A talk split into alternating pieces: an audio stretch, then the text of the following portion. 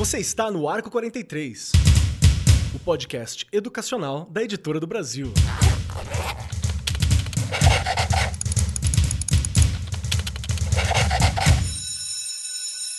Saudações, saudações para você, meu querido professor, minha querida professora que estão aqui nos ouvindo no maravilhoso mês de outubro, que é o mês dos professores e também o mês do meu aniversário. Eu já falei isso algumas vezes, eu vou continuar falando porque eu não faço aniversário todos os meses, né? Então, esse mês é muito especial para mim de muitas formas. Sejam muito bem-vindos ao Arco 43 Podcast e hoje o nosso bate-papo, o Fê, que vocês não conhecem o Fê pessoalmente aqui, porque o Fê nunca falou, mas o Fê é quem faz as nossas pautas, aquele ele ajuda, organizar tudo por trás. Já foi citado em vários programas assim, em passant.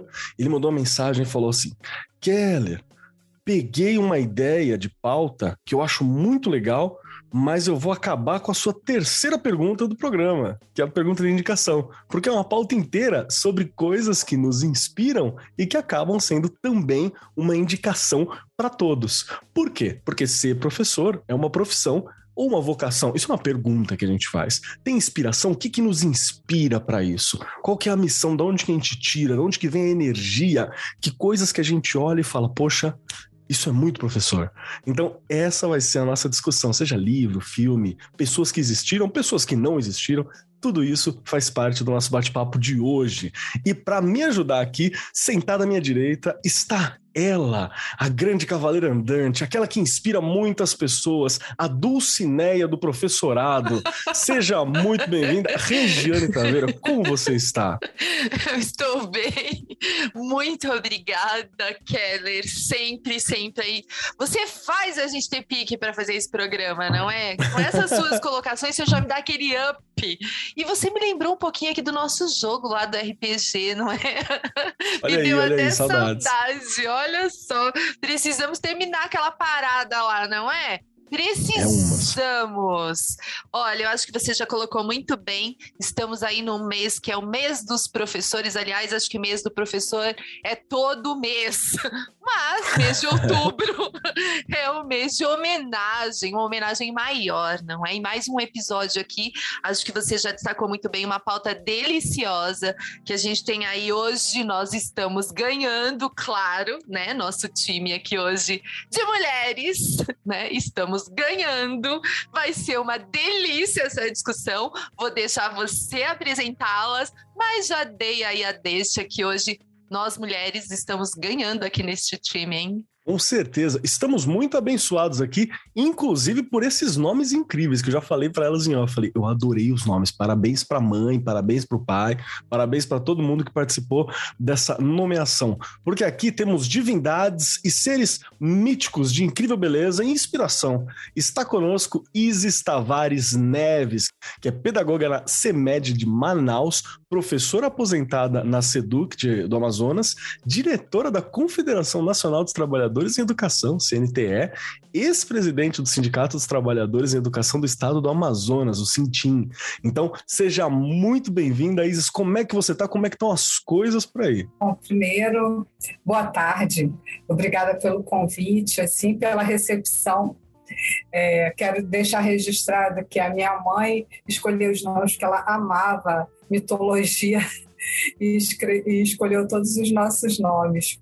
E para nós, assim, é, é, sempre foi uma inspiração também. Aqui no Amazonas, assim, né, fervilhando como todo o Brasil, né, como todo mundo, com tantas questões que estão acontecendo é, enfim, todos os setores das nossas vidas e nós estamos inseridos aí enquanto educadores e educadoras. Tem razão, tem razão. As coisas não estão, não estamos em momentos mais fáceis, né? Vivemos momentos históricos, então nunca é fácil estar neles. Mas muito obrigado pela sua presença, viu, Isis? De verdade. Eu que agradeço. E vamos lá, quem está aqui com a gente também, sentado ao nosso lado digital, né? Porque estamos bem longe fisicamente, está Nereida Tavares Neves. E se você reparou os nomes semelhantes, é porque Nereida e Izzy são irmãs, como já foi aqui meio que subentendido na hora que a gente falou dos nomes. Nereida Tavares Neves é graduada em Comunicação Social, Publicidade e Propaganda pelo Centro Universitário do Norte, especializada em Marketing Empresarial pela Universidade Federal do Amazonas, tem experiência na área de comunicação, com ênfase em relações públicas e propaganda, além de graduanda no curso de Pedagogia da Universidade Federal do Amazonas. Seja muito bem-vinda, Nereida. Como é que você está? Como é que estão as coisas aí no teu cantinho? Quero muito, muito agradecer, gente, ao Marco, a Regina, a Gil por esse momento. Eu tô bem, gente. Muito obrigada, apesar de que hoje aqui em Manaus tá um calorzão, né? tá, aquela, tá aquele dia que 40 graus é sombra, tá na sombra aqui, mas tá tudo certo, graças a Deus. Estamos nas nossas lutas também. É uma questão que eu queria só também ressaltar que esse ano, nesse ano de pandemia, a gente conseguiu concluir o curso de pedagogia na UFAM. Então, né, eu já já tô também como pedagoga atuando na área da educação aqui Aí, na nossa cidade. Perfeito. Perfeito, perfeito. Sejam muito bem-vinda, né? A nossa, a nossa área da educação aqui. Obrigada, muito obrigada. Agradeço muitíssimo. E vamos para o nosso papo de hoje. Seguinte, a sacada desse papo é a gente conversar sobre aquilo que nos inspira, né? Estamos gravando hoje no Dia do Professor, então parabéns para todo mundo que está aqui e parabéns para você que está ouvindo a gente com um pouquinho de delay ali, né? Então agradecemos muito por estarem acompanhando. Vocês são ouvintes, são pessoas que, que nos ajudam, é para vocês esse programa também, né? E a ideia é que a gente vai discutir hoje o que, que tem ecoado em nossos corações e mentes e nos inspirado a ser professor. Então, para começar nossa questão de hoje, Regiane Taveira, minha querida Regiane, sentada à minha destra. Você se lembra de quando que veio o estalo que você falou assim, eu vou ser professora? Como é que foi? Ah, eu acho que eu já até comentei hum, aqui, hum, Keller, em outros episódios. Desde assim, desde criança, acho que a minha primeira brincadeira que eu lembro era brincando de escolinha. Não tinha outra coisa. A gente morava numa casa muito pequena, e as paredes, é, a parede do banheiro, ela era, ela era pintada com aquela tinta óleo. E ela era escura. Então ela virava o quê? Uma louça. na escola, todo dia, antes de sair da escola, eu ali no, na primeira série, que ainda era série, né? Segunda série, eu pegava giz, aqueles restinhos de giz e levava para a escola. Ah, o banheiro era aquela alegria quando minha mãe entrava, né? E tudo escrito tudo escrito. E assim, cada professor e professora que foi passando ali durante a minha, né, os meus anos iniciais, eu fui me inspirando. Eu olhava, eu achava, eu achava mágico ser professor. Era um negócio que me deixava tão assim, é, inspirada mesmo, com vontade de ser, que eu não pensava em outra coisa. Se você falasse, assim, Regiane, você pensou em ser outra coisa? Não. não consegui, nunca pensei em ser outra coisa, né? Aí na quinta série veio uma professora que me inspirou mais ainda que era aquela professora que olhava e falava: Você vai conseguir realizar seu sonho? Sabe? Minha letra era horrorosa e ela mandava eu ir na lousa escrever, já que eu queria ser professora, ela me mandava escrever, professora de história. Já comentei aqui da dona Janete. Professora foi muito especial na minha vida e eu acho que o jeito que ela olhava para cada um de nós ali, pensa ali, meados de 80, né, 80 e pouco, ela tinha o dom de olhar para a gente já individualmente. Não era aquela coisa de ser um número. Tínhamos nomes, tínhamos identidades, ela sabia exatamente quem eram seus alunos. Então aquilo também me inspirou muito, né? E assim, é o que eu disse, não tem como eu pensar Regiane em outra profissão. É, eu estudei para isso, continuo estudando. Claro, você vai ampliando a sua, né? A sua profissão, porque há outros caminhos nesta formação. E aí é o que eu fui fazendo, mas nunca me vi em outra em outra profissão. Desde que eu decidi ser lá pequenininha, ensinava todo mundo também, né? Imagina que todo mundo que brincava comigo tinha que ser aluno. Não uhum. podia ser professora. A pessoa já mandava lá, né? Não tinha como. Deixa eu ser a professora hoje. Não, era sempre eu que era a professora. Nossa, que bacana. Eu, eu brinquei algumas vezes de professor assim, mas não era o meu foco principal. Vamos lá. Isis, você que tá aqui com a gente também. Você se lembra de qual foi o momento que você falou: ser professor é o que eu quero? Qual que foi o estalo? E o que, que é que, que meio que te inspirou, assim? No caso da Rê, foi algumas professoras. Teve alguma chave que foi importante para você? Sim. Eu quero dizer assim que desde pequena eu quis ser muita coisa. Eu quis ser astronauta, detetive, é, advogada. Eu queria ser astrônoma. Eu queria ser tanta coisa. E depois de que eu fui crescendo, assim, acho que não estava muito definido algo que eu queria muito, eu queria ser muito, acho que eu poderia ser muita coisa. E eu comecei a, de repente a querer fazer faculdade de educação física. Por quê? Porque eu comecei a fazer dança no colégio. Então, eu fazia balé moderno, dança moderna e contemporânea, e eu achava que, na época, na, na UFRJ, onde eu morava no Rio de Janeiro, tinha, na Faculdade de Educação Física, tinha disciplinas de dança que você poderia depois aprofundar. E eu fui para a Faculdade de Educação Física com esse intuito. E chegando na faculdade, eu, eu fiz todas as disciplinas e tal, e dançava, adorava dança, achava que eu poderia viver de dança, no, assim, né? Ia ser, não, não porque. E também eu não era tão boa dançarina, assim, era boa, mas não era tanto. E, e só comecei realmente, a, deu aquele estalo, eu quero ser professor no dia em que eu vim para Manaus. E aí aqui tive que começar a trabalhar, estudando ainda, né, terminando o meu curso de educação física aqui eu comecei a trabalhar nas, em escolas, porque aqui tinha muita carência de professores. Então, como eu já estava quase me formando, eu comecei a trabalhar e aí eu fui perceber assim o quanto que a escola não tinha tantas oportunidades, o quanto que é, não era igual para todo mundo. E aí aquilo ali me, me deu uma coisa assim, porque era de tanta relevância social, uma profissão de tanta relevância social, que não tem é, pessoas que queiram ser professores porque por, conta dos salários, em relação à questão da valorização, das condições de trabalho, principalmente quem, quem atua na escola na escola pública. E eu era professora de educação física e ninguém dava muita confiança para o que eu falava. E aí eu. É, porque tem isso, né? As pessoas acham que educação física você está só brincando. E eu. Aí, a partir daquele momento, eu falei: não, eu vou, eu vou fazer algo que eu vou. Eu vou interferir, eu quero ser professora. E eu, eu concluí a educação física, fiz concurso, passei, mas eu fui fazer a faculdade de pedagogia. E na, é, em relação à faculdade de pedagogia, para mim estava muito claro: é uma, é uma profissão que precisa que você seja muito bom você precisa saber muito o que você, o que você, o que você faz. Você tem que ter noção. Aí a gente coloca a questão do amor, né?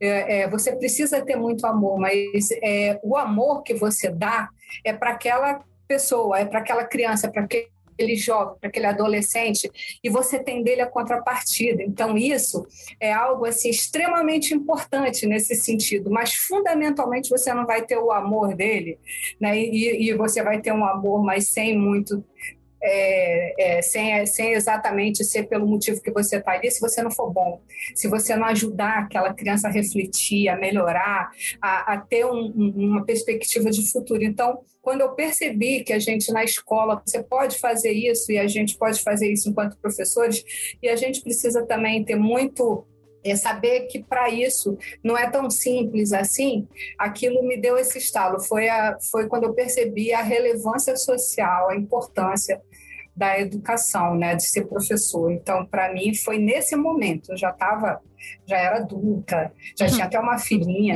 e aí, para mim, aquilo foi, foi determinante para ser Nossa, professora. Que legal. Você vê que às vezes a gente está indo pelo, pelo caminho de, de ser professor, né? E a gente não entende o, o, o quanto é grande, né? O que, que implica essa escolha mesmo, né? Realmente. E quando a gente saca, é uma coisa muito, muito mágica mesmo. Poxa, que bacana, obrigado por compartilhar. E contigo, Nereida Tavares, contigo, como é que foi? Qual foi a, a sacada que você falou assim, não, vou ser professora, a, a, agora é isso. Até porque você foi muitas coisas também, né? E aí teve essa sacada de professora. Então, vamos lá, Kelly. Como você. A gente está falando aqui, né, em família, a gente teve. É, nós somos seis irmãos, né? Na verdade, nós somos filhos de um militar né? Meu pai é militar, minha mãe não trabalhava, e a mamãe sempre falava para a gente: olha, vocês têm que trabalhar, vocês têm que estudar muito porque a gente precisa ter recurso, né? Vocês, têm que, vocês vão ter que formar, vão ter que ter dinheiro para poder ter a vida que vocês querem levar. E eu ficava olhando, meu Deus do céu, o que, que eu vou fazer nessa minha vida? Pequena, né? Desde criança já pensando que um dia eu ia ter que estudar bastante para poder ter uma boa, uma boa formação, qualificação para estar no mercado de trabalho. E Sim. isso desde pequenininha, né?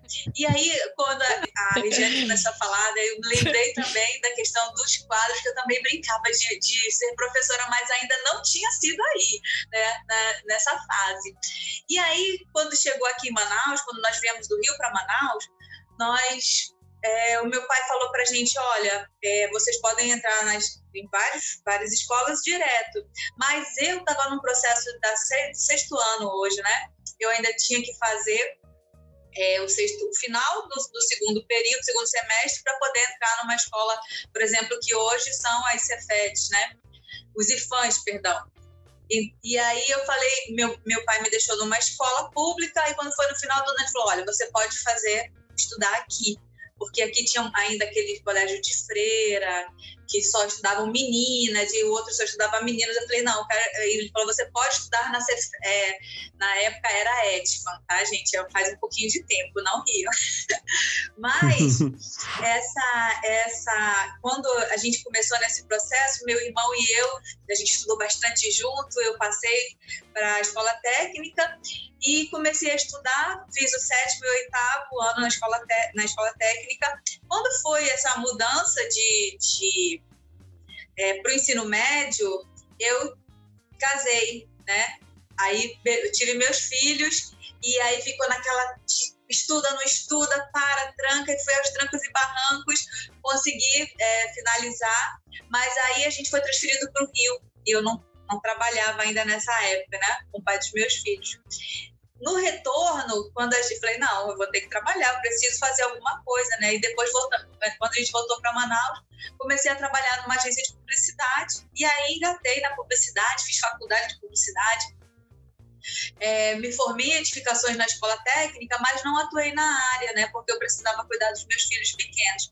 Quando eu retornei para Manaus, que eu comecei a trabalhar com publicidade, era um mercado também que precisava de mão de obra e eu tinha habilidade, né? Comecei com, com numa agência pequena, depois a gente formou a nossa agência e desde aí fiquei durante 17 anos no mercado aqui em Manaus. E um dia, uma, uma é, professora minha, né, falou assim, eu, aí eu entrei na, na faculdade de na faculdade de publicidade, ela falou, Nereida, você não quer dar aula, né? Eu já tinha terminado. Aí eu olhei para ela e falei assim, meu Deus, nervosa, né? Como é que eu vou fazer isso? Ela, não, vem, você tem jeito, a gente, é, a gente faz, a gente tem um preparatório aqui semestral. Eu comecei, entrei. Só que a minha irmã Izzy já era professora.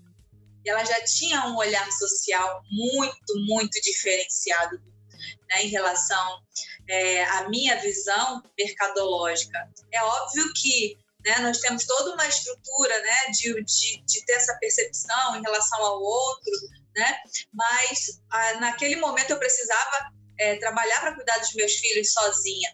Então, é, nesse, nesse instante, quando ela começou a me desafiar para dar aula, né, minha professora, minha professora maravilhosa, que ainda hoje eu sou muito fã dela, a professora Judy Tavares também, mas não é nossa parente, como ela sempre fala.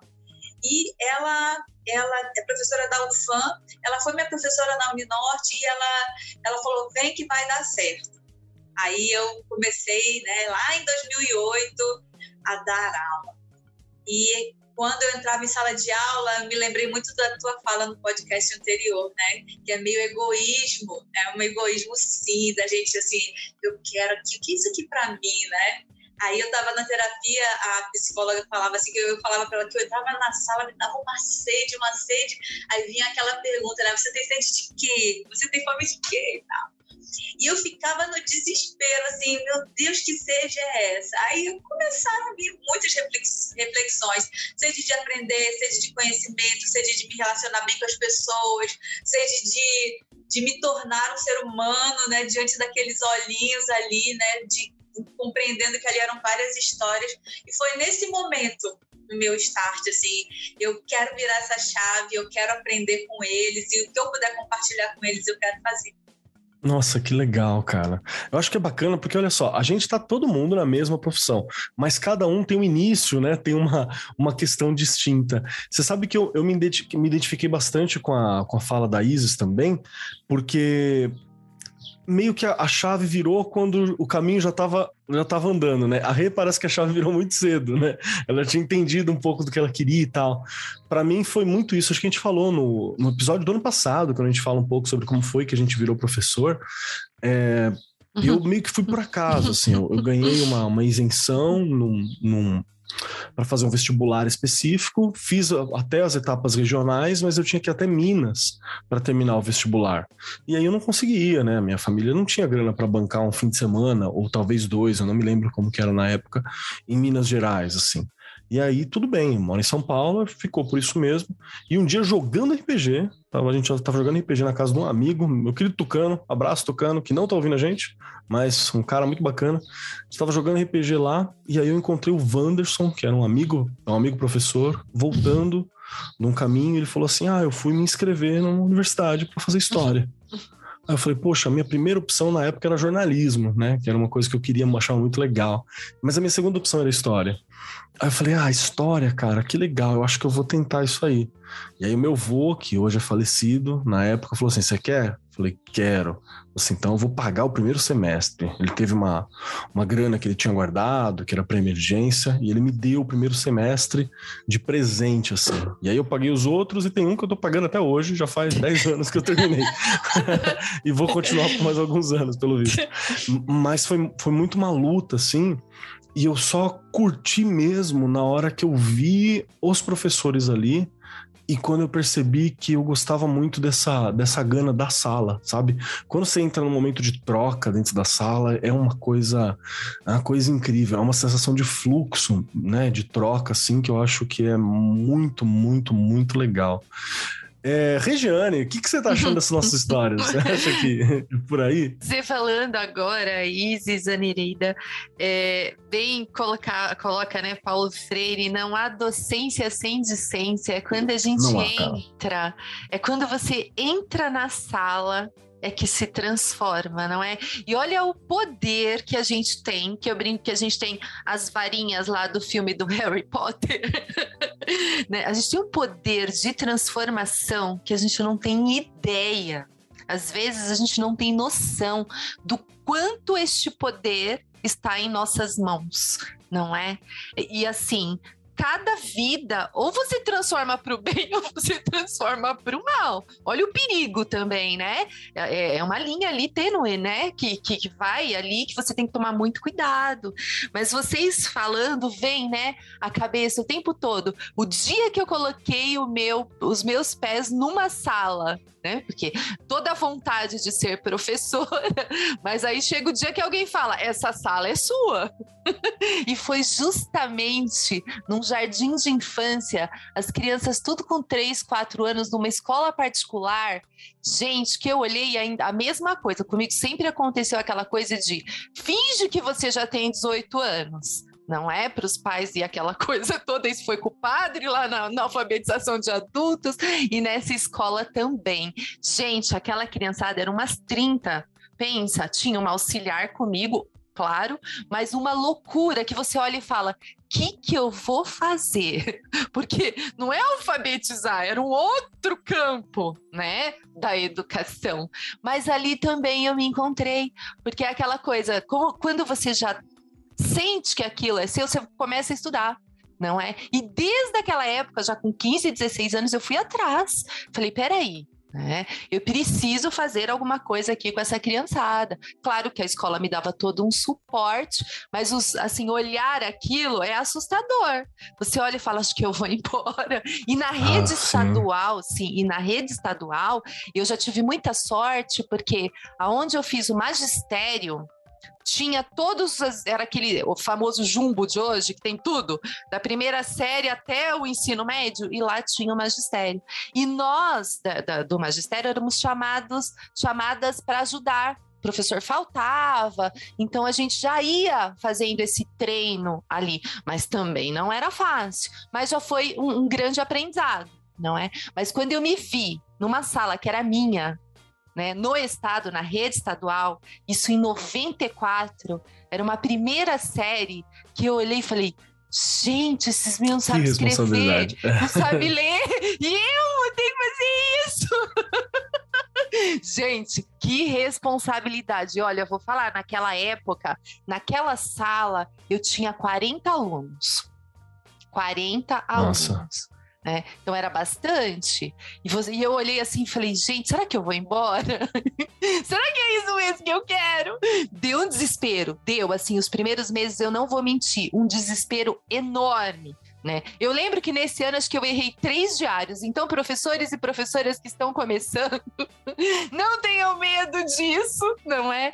E assim, e é aos poucos mesmo, né? E uma coisa, né, que eu falando desse poder de transformação, mas é óbvio que não é um poder de transformação que cai do céu. Você precisa estudar, não é? E dá muito didática, metodologia. Ah, sim, é treino, prática, apanhar, né? Apanhar, exatamente, Keller. Tirar do ruim coisa boa. Nem sempre vai dar certo o que você planejou. Eu canso de falar isso aqui, não é? Não deu certo, vai de novo. Não deu, vai de novo.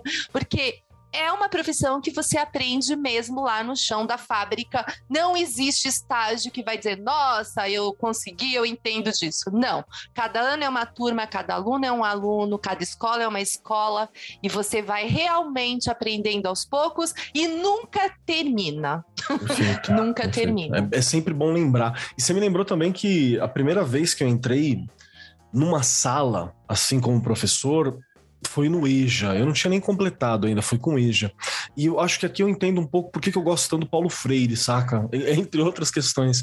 Mas porque um dos conselhos dele foi muito prático para mim. Imagina eu, 18, 19 anos, entrando no EJA, com pessoas bem mais velhas, com outra vivência, a, a, questão é básica, o, o, que que esse moleque, o que que esse cara tem para tentar me ensinar? E aí esse rolê de puxar a experiência prévia que eles já têm, desenvolver a partir disso, valorizar a vivência, foi algo muito bom para mim ganhar participação e conseguir desenvolver as aulas em cima disso. Né? Então, para mim, foi, foi, uma, uma, uma, grande sacada. De, deixa eu puxar uma pergunta para você, Isis, e depois eu quero ouvir também o olhar da, da Nereida. É, vocês citaram né, a família, a, as ligações entre vocês. Como é que foi essa, essa coisa de, de, de puxar uma puxou a outra para virar, pra virar professora, vocês trocaram umas, umas figurinhas. Isis, você olhou para Nereida e falou assim: vem! Ou você olhou e falou assim: pensa melhor. Como é que foi essa, essa, essa puxada? assim? Teve alguma troca? Teve referência em comum entre as duas? Olha, na minha família, nós, nós somos assim muito chegados, muito unidos, né? Muito legal. Nós somos até assim muito meguentas mesmo. Sabe aquela coisa que chega, que abraça, que beija, emana e, e essas coisas todas a gente. A Nereida, ela, ela é das meninas, ela é a mais novinha, né? Eu sou a mais velha. E, e nós sempre conversamos muito, porque é, lá em casa, a, é, a, o diálogo ele permeia muito a nossa, a nossa convivência, né? Então, eu, a gente, nós chegávamos desde a escola. É, nós chegávamos aí contava o que estava acontecendo na escola, o que que foi, o que que a professora falou, como é que foi aí na faculdade e a gente conversava muito isso. Então eu penso que é, a, a, eu ajudava uma coisa que eu me lembro bem quando a Nereida estava na Etfan, lembra, Mana? Que ela fazendo trabalho, ela fazendo trabalhos, né, de, de... Eu lembro muito de um específico que foi ela fazendo sobre os deuses gregos, que significava a era, eu não sei o que, e eu conversando com ela, e a gente vai... Aquela coisa de você puxar e de fazer a pessoa, né, e de instigar, e aí ela começou, e a Nereida, ela ia junto, né, ela fazia, ela, ela também colocava tudo isso e como ela falou, né, a vida dela tomou um, um rumo diferente. Ela ela teve mais filhos do que eu no começo, né? Depois eu tive mais do que ela, tenho quatro, acho que eu ganho de todo mundo. E aí ela, e aí a gente né, nessa nessa nessa questão, nessa coisa do diálogo, eu acho que naturalmente né? Nós não temos assim divergências na nossa família de, de ideologia, de não, a gente conversa muito, nós não pensamos igual, mas no que é fundamental, a gente não diverge. E E o que é fundamental que eu digo assim é em, em valorizar as pessoas, em, em, né, nessa questão de ser solidário, de democracia, né, de querer o melhor, de igualdade de, de oportunidades e quando a Nereida conversava e falava sobre isso, que a gente, eu conversava para ela da minha realidade, né? Eu penso que muito mais é a sensibilidade dela, né? De, de que ela tem, ela é muito sensível. Quando ela me contava do estágio dela, né? Que ela estava fazendo, então eu ficava arrepiada. Aí eu me lembrava aí coisas que ela me falava, eu pegava para mim para falar com as professoras e tal. Então eu acho que essa coisa de que é, ela extrapola muito. Ela é uma pessoa que ela absorve, ela ouve bastante, mas ela cria muito também, né? Então, eu penso que essa, essa, essa, essa nossa convivência dialógica na família toda, né? E é, o apoio, por exemplo. A minha mãe é uma pessoa que ela, como a Nereida falou, ela, a mãe me alfabetizou. Nossa, que legal. Eu tinha quatro anos, ela, eu sabia ler, escrever, fazer as operações. Assim, né? Eu até brincava que ela me alfabetizou Naquela época não era comum a gente entrar na escola antes dos cinco anos, né? Tinha o um primeiro ano forte, primeiro ano fraco, essas coisas. Então ela me alfabetizou e aí onde eu ia com ela, em amigas, ela chegava olha, já sabe ler. Aí a pessoa, é mesmo? Então lê aqui. Aí começava, até jornal eu tinha que ler. Então se eu fizesse quatro visitas, eu tinha que ler quatro textos. Nossa. Aí ela disse que eu, eu, eu, e a mamãe, ela era assim, ela era uma pessoa que ela estimulava a gente, né? Então essa nossa relação, a gente conversava muito sobre tudo. Até hoje a gente gente senta, conversa sobre as coisas e eu penso que isso fez com que a Nereida fosse tomando. É lógico que tem as tomadas de posição que a gente tem, mas eu penso que isso foi fazendo ela construir uma, uma digamos, uma assinatura dela né, nessa, no, nesse campo da educação, de ser professora. Não, eu adorei, porque assim, já mostrou que uma das inspirações aí para esse tom professoral foi a mãe também, né? Sim, que participou. E, e, Nereida parece ter sido uma ótima inspiração de, de, aluno também, de aprender, de troca, né? Da relação de troca. Então, isso é uma coisa muito legal. Nereida, sua chance de se defender e falar que isso está tudo errado. É agora. Eu quero o seu olhar agora, Nereida, sobre isso.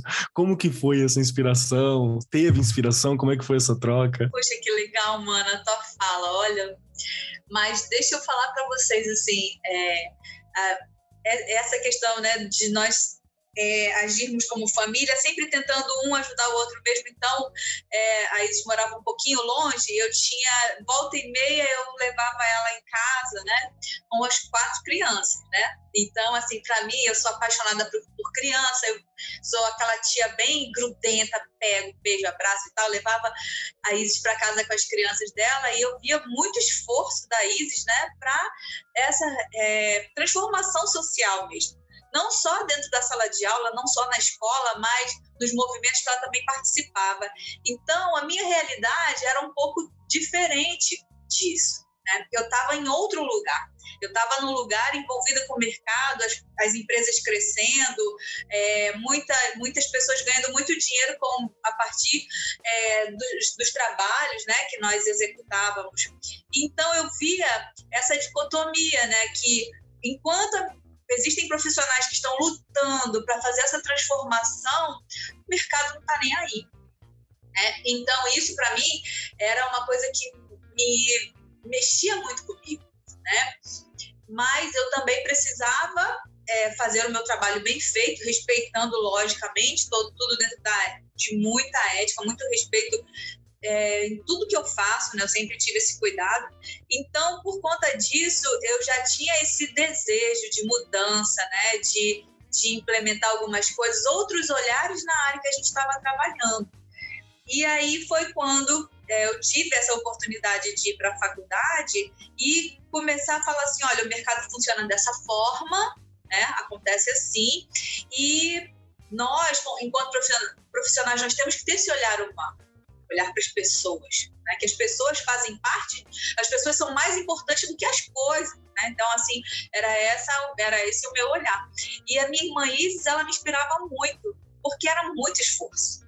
Era muito esforço. E ela, a minha irmã já foi presa, porque ela estava nos movimentos. E eu dizia, meu Deus, eu não posso estar só aqui dando carona para ela, né? eu também tenho que ir para esse front, digamos assim. Ai, que legal. Mas era esse, era esse esse movimento, né, que existia, que me inspirava, que até hoje nos inspira né, em família. Ah, nossa, já, já adorei ver que.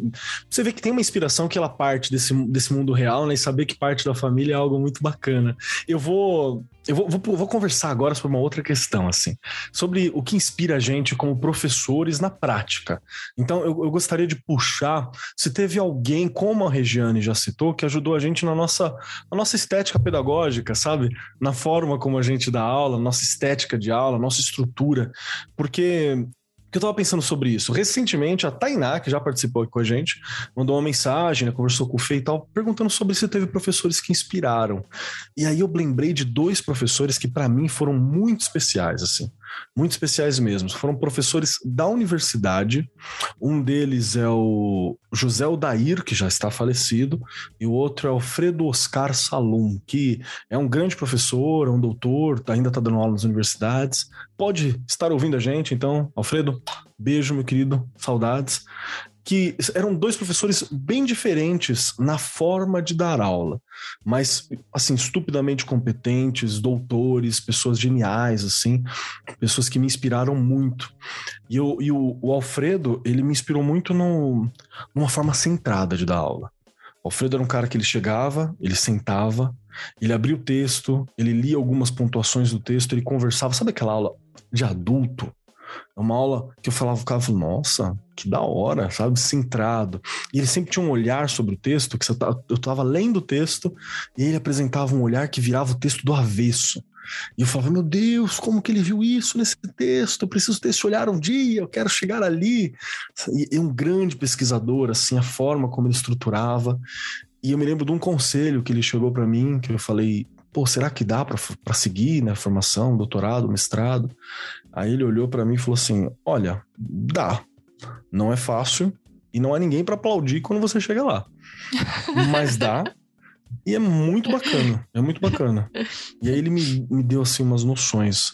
E isso foi muito bacana.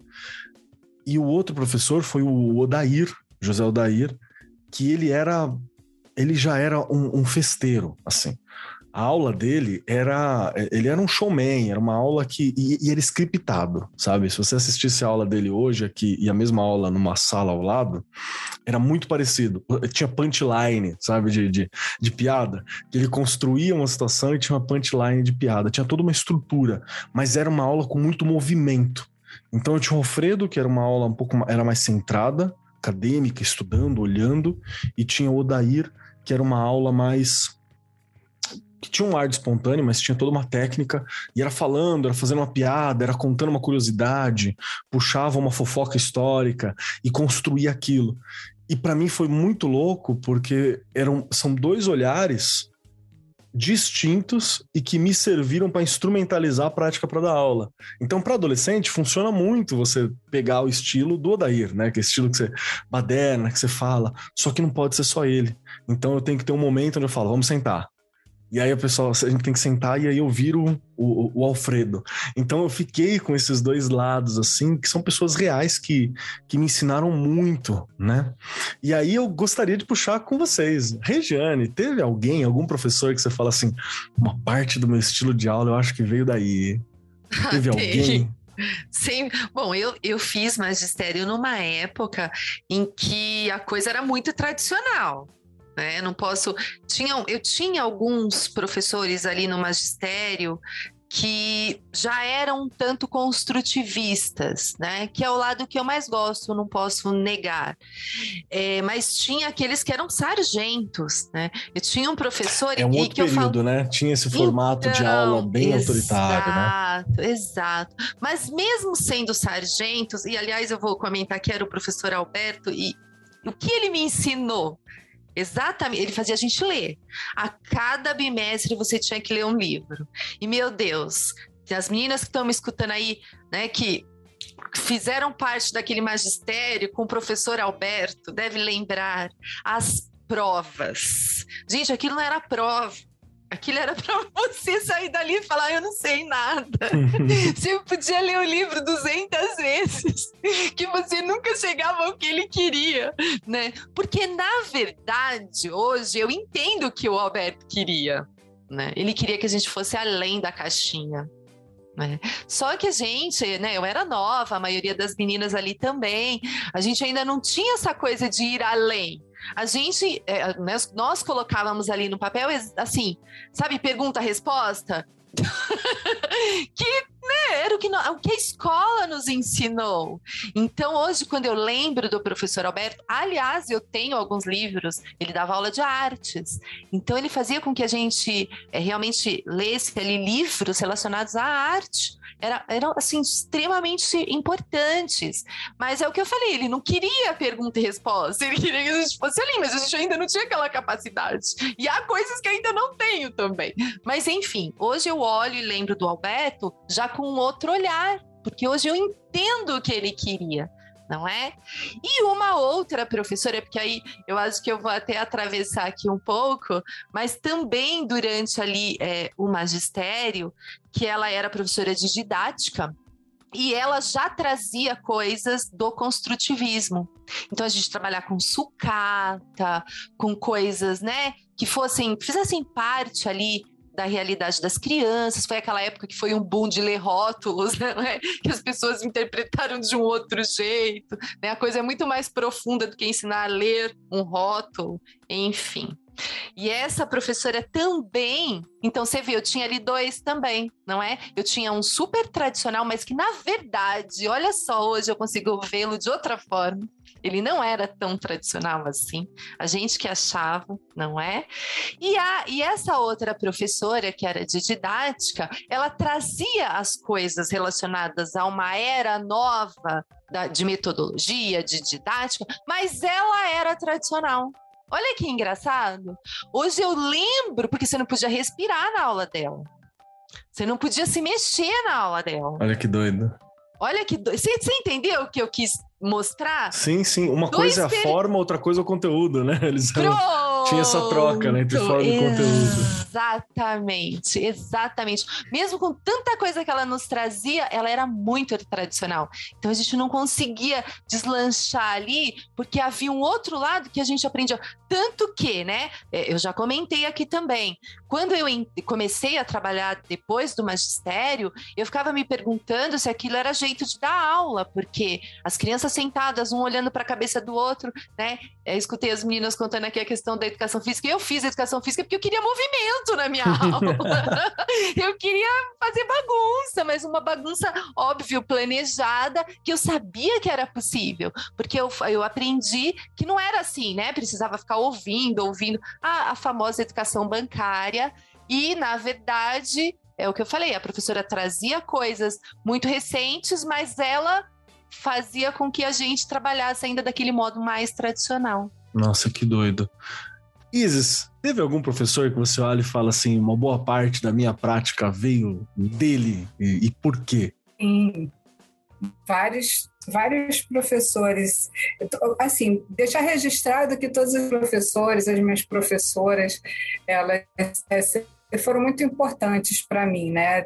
E a partir do momento em que estavam ali, né, com toda a sua, é, com a sua história, com a sua bagagem, mas tem uma professora que isso ainda foi na época era o ginásio, né? Que a gente chamava, curso ginasial, foi no sexto ano.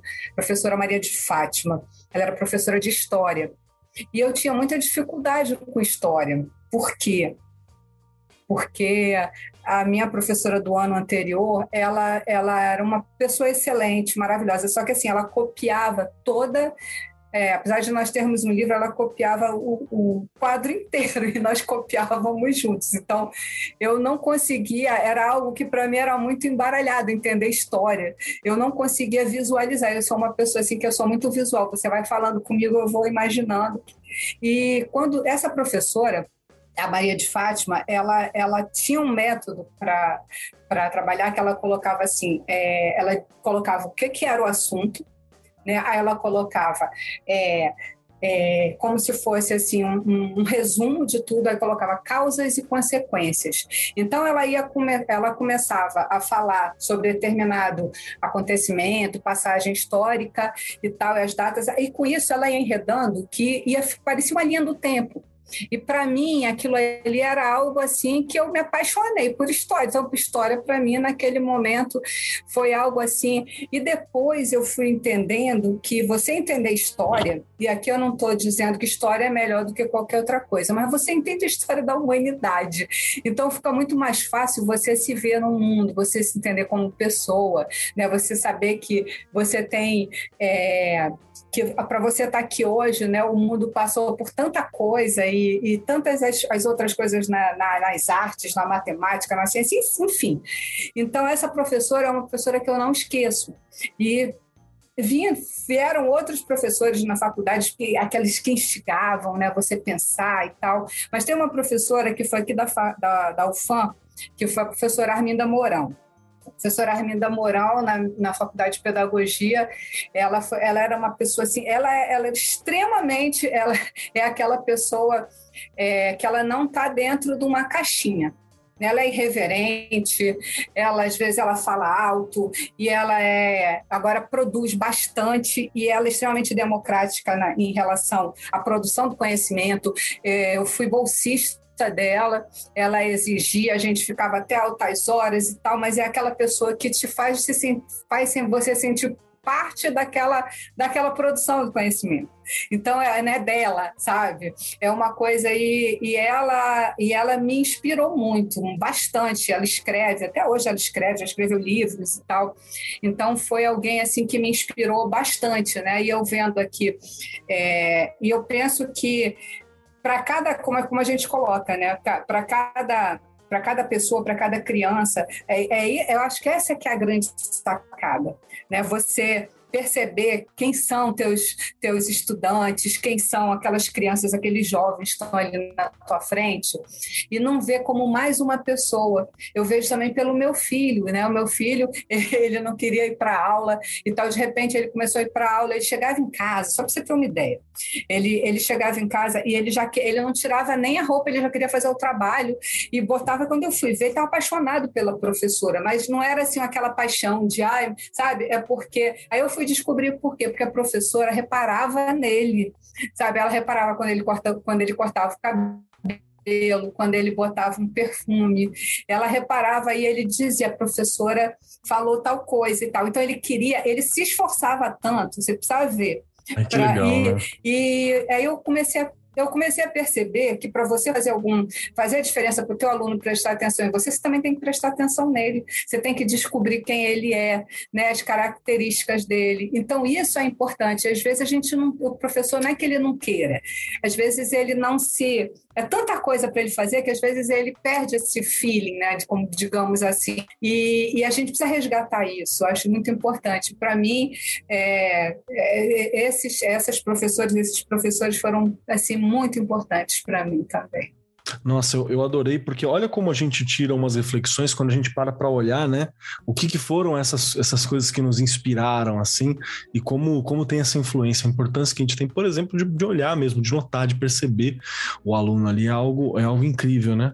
E, e para você, Nereida, teve algum professor, alguma pessoa em específico que você fala, é, muito do que eu quero ser, ou do que eu estou me tornando, ou do que eu acredito como professor, vem desse indivíduo? Então, Keller, é, desde assim eu sempre observei muitas questões né? Então é, tudo aquilo que vai nos envolvendo eu sempre observei muito. Eu tive uma professora na quarta série professora Marília.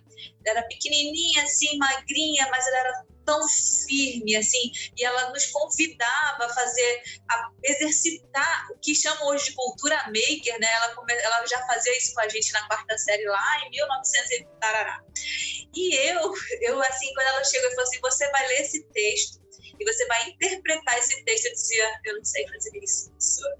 Começava a chorar, ficava nervosa. Ela, não, você sabe, você vai fazer, você vai lá ler lá na frente. Então, assim, ela foi a primeira pessoa em quem eu eu comecei a sentir assim muita, muito respeito, muita admiração por ela, tudo que ela fazia conosco, né, alunos. Naquela época, assim, ela, ela nos estimulava, nós éramos tão inseguros, éramos, éramos crianças muito é, tolhidas, na verdade, né? Não pode isso, não pode aquilo, Sim. faz isso, não faz isso. E ela, às vezes, você vai fazer porque você pode, né? Então, isso, isso era assim, é muito estimulante, né, pra gente. Eu deveria ter uns 10 anos, mais ou menos, nessa idade. E depois, na faculdade, meus, todos os meus, hoje meus professores de comunicação são meus amigos, né? São parceiros lá da... Nós, nós é, alguns estão na Uninorte, outros estão em outras instituições, mas a gente ainda é, trabalha, é, conversa junto. E da pedagogia, assim, eu tenho muitas, muitas referências maravilhosas que a professora Elaine chegava em sala de aula, como você falou dos seus professores, ela chegava em sala, ela anotava a aula, o tempo da aula, o tempo do exercício, é, o quanto nós teríamos para debater e quanto nós teríamos, quanto tempo nós teríamos para expor. Depois disso, nós teríamos que fazer uma síntese e entregar para ela. Maravilhosa, professora Elaine, fazer isso com a gente.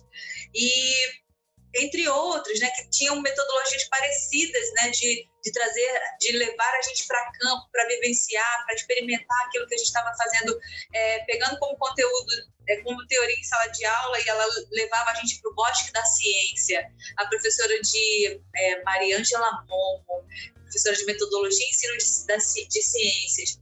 Nossa, essa professora era, ela era uma pessoa assim ser humano assim daquele que você quer estar perto, né?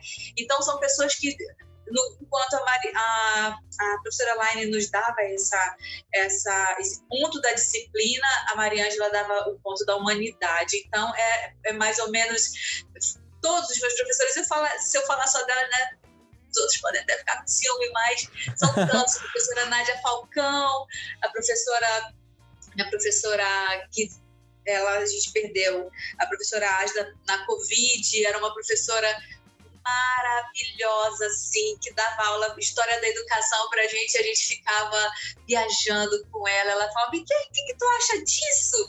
Eu falava, e a gente começava a discutir, ela de, nossa, maravilhosa demais a professora Asda, e enfim, todos os meus professores que, das duas graduações até hoje, eles são pessoas que são referências para mim. Nossa, e é, e é, muito bacana a gente realmente olhar. Professores, você, você que é professor, deu aula pra gente. A gente não tá escolhendo, não, tá? A gente tá só lembrando aqui sem pauta. então, né, não, não, fiquem, não fiquem bravos, nem fiquem tristes. A gente acaba elencando um ponto ou outro e estamos sem pauta aqui. Então é uma, uma lembrança né, mais solta.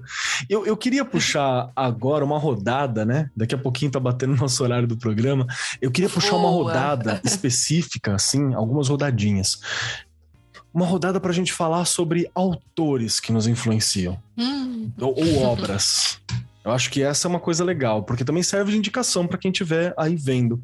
Tem algum, algum livro, alguma obra que, que vocês olharam e falaram, poxa, isso aqui me, me, me influenciou. E não precisa ser necessariamente um livro de pedagogia, de educação. Às vezes é algo que você leu e que foi muito importante né, em outros fatores para você. Então, como sempre, a minha primeira vítima, Regiane Taveira. Vamos Ixi, lá. Já sabe, né? Já sabe. Claro. Tudo de Paulo Freire, assim. e não adianta, não é? Não. Assim, eu tava até, enquanto as meninas estavam falando, vocês já me veio aqui a cabeça, né, para a gente tem, é necessário ler ali o professor, é, professora Cintia Não, que, do Paulo Freire, que eu acho assim de extrema importância, porque ele fala justamente de formação, de técnica, de política né? E, o que o professor precisa, e, e, da parte científica que o professor precisa ter também. Parece é um título bobo, mas não é né? Super, extremamente importante. Desde que eu li, eu já reli. Cada vez que você olha, você já tem um outro modo de pensar, já tem um pouquinho mais ali de conhecimento. Pouquinho, hein, gente? Porque a gente nunca vai ter tudo. E aí você já olha de uma outra forma. Pedagogia da autonomia também, que eu, eu aliás, é o tempo todo. Olha, eu gosto, eu volto, eu releio, né? Os saberes necessários ali, a sua prática. E se eu vou ficar aqui, eu vou ficar a tarde inteira, Kelly. Tem um do Rubens Alves, que eu adoro também, que é Conversar com quem gosta de ensinar. Gente, esse livro é de 81 e é um livro que, se a gente for olhar, ele defende ali grandes investimentos né, no educador, no professor. Então, também um livro que tem assim, teve uma né, de extrema importância aí na minha formação. E, e assim, são vários. Se eu for ficar bom, é o que eu já falei. É, pensando na questão aí de, de Paulo Freire todos, né? Pedro Demo, gente, Pedro, Pedro Demo, Demo é um cara, sobre é pesquisa um é incrível, é verdade. Olha, eu gosto muito. Aprender como autor é um livro dele que eu adoro, de 2015, mas um livro que já traz muita coisa que, né, das metodologias ativas. Sim. É muito, muito, muito bom mesmo. Fica aí a dica. E tem um também, vou falar mais um que eu gosto muito: Educar na Esperança em Tempos de Desencanto. Se eu não me engano, esse é de meados do começo ali de 2000, mas você vê, ó, já traz um título que a gente até hoje, né, carrega aí, ó. Educar na Esperança em Tempos de Desencanto, que é do Pablo Gentil e do Chico Alencar. Então, algumas coisas que são importantes. Aí você fala, hey, o que você lê fora disso? né, que eu gosto. Eu gosto da Clarice, eu gosto de muita coisa do Guimarães Rosa, né? mas essa questão de formação não tem como. O professor parece que ele tem ali uma, uma anteninha que quando ele entra numa livraria, bom, não sei, eu, eu vou é. direto nesta parte, porque realmente sempre falta alguma coisa, você quer ler mais, você quer ler mais. Então, isso aí, algumas coisas que me influenciaram. Tem muito mais, eu ficaria aqui horas falando, porque eu fiz uma lista gigante. E aí não vai dar tempo de terminar o podcast. não, adorei. Eu acho que já tem algumas propostas aqui. A gente pode até colocar no post, né? Vamos ver se a gente consegue. Te manda pro, pro Fê, manda o pessoal, coloca no post pra gente bonitinho. E, e para vocês, tem algum autor não, de novo, não precisa ser especificamente né, alguma coisa de educação, por exemplo, mas tem algum autor que você fala, poxa, é, isso aqui tem uma pegada, essa obra tem uma pegada, tem algo que, que acaba me falando sobre o que é dar aula, assim. Olha, é, eu posso ser repetitiva, mas eu penso que os livros todos que a Regi falou, assim, sem dúvida, né? Mas tem um do Paulo Freire que que eu gosto muito além de todos os outros, né?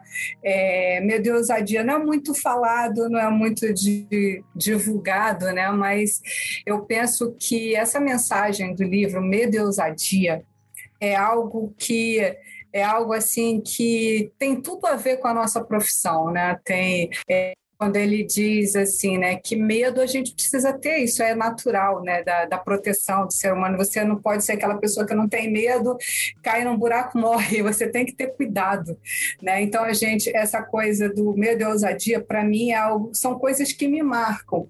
Eu eu posso ler n livros técnicos, né, e e eu posso e, e para mim, mas eles só fazem sentido quando eu dou uma liga, sabe? É um negócio, é algo assim que eu sempre digo isso para os professores, quando eles me perguntam, o que, é que eu vou ler? Eu, eu coloco assim, às vezes a gente não tem que saber tudo, a gente tem que saber onde procurar e o que procurar, né? Então, para mim, os livros que a gente precisa, além do, dos livros técnicos, a gente precisa ter aquele livro que dá a liga. Eu acho que Medo e Ousadia é um importantíssimo. Professora Cintia, não, é outro importantíssimo. Demerval Saviani tem também livros é, é, muito interessantes, assim, com aquele. Ele é mais pesadão, né? Aquela coisa do pesadão, mas ele é extremamente importante. E, lógico, né, os nossos clássicos, que eles são a gente não entender um pouco o que é o materialismo histórico dialético, a gente não vai entender nada. Né? Eu, eu penso que é, pode parecer algo assim é, ultrapassado, mas para mim é, é, fundamental. Foi o que para mim, pelo menos para mim, me fez ver as coisas. As pessoas falam ah, questão materialista e tal, mas para mim entender o materialismo histórico dialético me fez uma pessoa extremamente mais solidária, sabe? Assim, mais é, que gosta das pessoas, que, que se preocupa com as pessoas. Eu penso que a gente, o que a gente precisa, você pode ler livros que eu leio outros livros. Outro dia eu estava lendo, vocês desculpam, mas a Covid, ela acaba às vezes com a memória da gente. Assim, eu quero falar uma coisa, eu me esqueço o que, que eu estava falando. Mas eu estava lendo o livro, meu marido falou assim para mim, mas esse, esse cara é de direita. Eu falei, sim, mas eu quero ver o que, que ele está falando, o que, que ele tá falando, porque é importante importante a gente dialogar com tudo isso, né?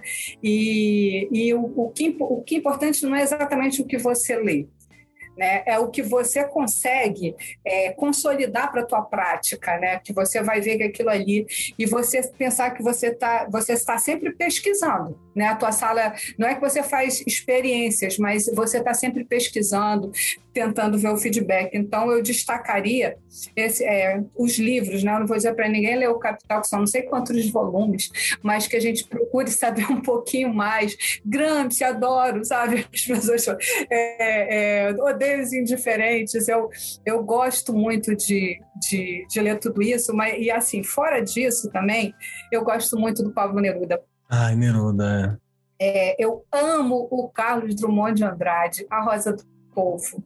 Aquela a Florianáusea, para mim, eu gosto muito de poemas e, e, e, eu e eu adoro isso, né? E gosto muito de também não dá. É, a gente está falando de leitura, né? Mas eu já, já ia extrapolar, porque eu só extrapolando para música, essas coisas todas, mas eu gosto muito de poesia, eu gosto muito de. Eu gosto muito de ler, né? E eu gosto muito de pesquisar. Uma coisa vai me puxando, vai levando.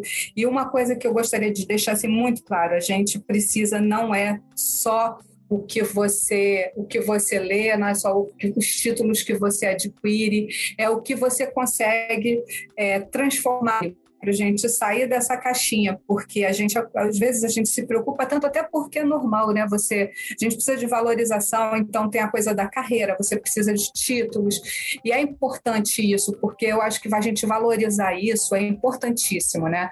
Mas a gente precisa pegar tudo isso e transformar em coisas, sair da caixinha, né? Sair, e a gente só faz isso se você lê o mundo, como diz o Paulo Freire, né? Se a gente não consegue ler o mundo, você vai ficar com é, é como se fosse um, uma imagem né, de, um, de um cálice de ouro incrustado de pedras preciosas, mas que ele só fica ali para enfeitar, né, não mata a sede de ninguém. Então, acho que é importante a gente dar essa, né, essa funcionalidade para tudo isso. E a gente só consegue assim, fazendo essa mescla. Por isso que história é importante, né? A gente lê sobre história. Perfeito, perfeito. Eu já, eu já me, me identifico muito com várias das, dos pontos, dos autores, dos olhares que você apresentou assim. Vou guardar um pouquinho para me bom. apresentar já já, quando for minha vez.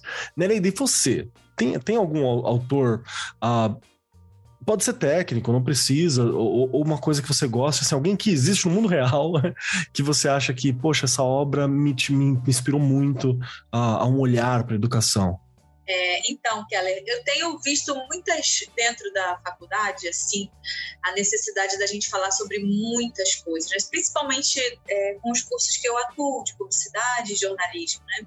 Então, ultimamente eu tenho, logicamente, que Paulo Freire, né? A gente não nem discute isso, né? Essa importância do Paulo Freire na vida da gente enquanto educador. É, e em relação atualmente, vou trazer assim, já que a, a Rei e a Isis fizeram essas colocações, ultimamente eu tenho levado muito para a sala de aula os conteúdos da Djamila Ribeiro, né? Ah, eu tenho sim. trazido é, o pequeno manual antirracista para que a gente consiga, né, começar a operar essas mudanças, assim como também o Harari, né? Peguei o livro do Harari, comecei a estudar e trazer tudo para a sala de aula, que já leva para um outro, um outro documentário que eu utilizo muito como referência também nas minhas aulas, para que eles possam entender os desafios que a gente tem agora, né, no século 21, enquanto indivíduo, né, ser humano, mulher, homem, a gente precisa é, ter uma essa, essa consciência dos desafios que a gente está vivenciando para que a gente consiga manter a nossa saúde mental, né? Então, o nosso grande desafio agora, eu sempre digo para eles, né?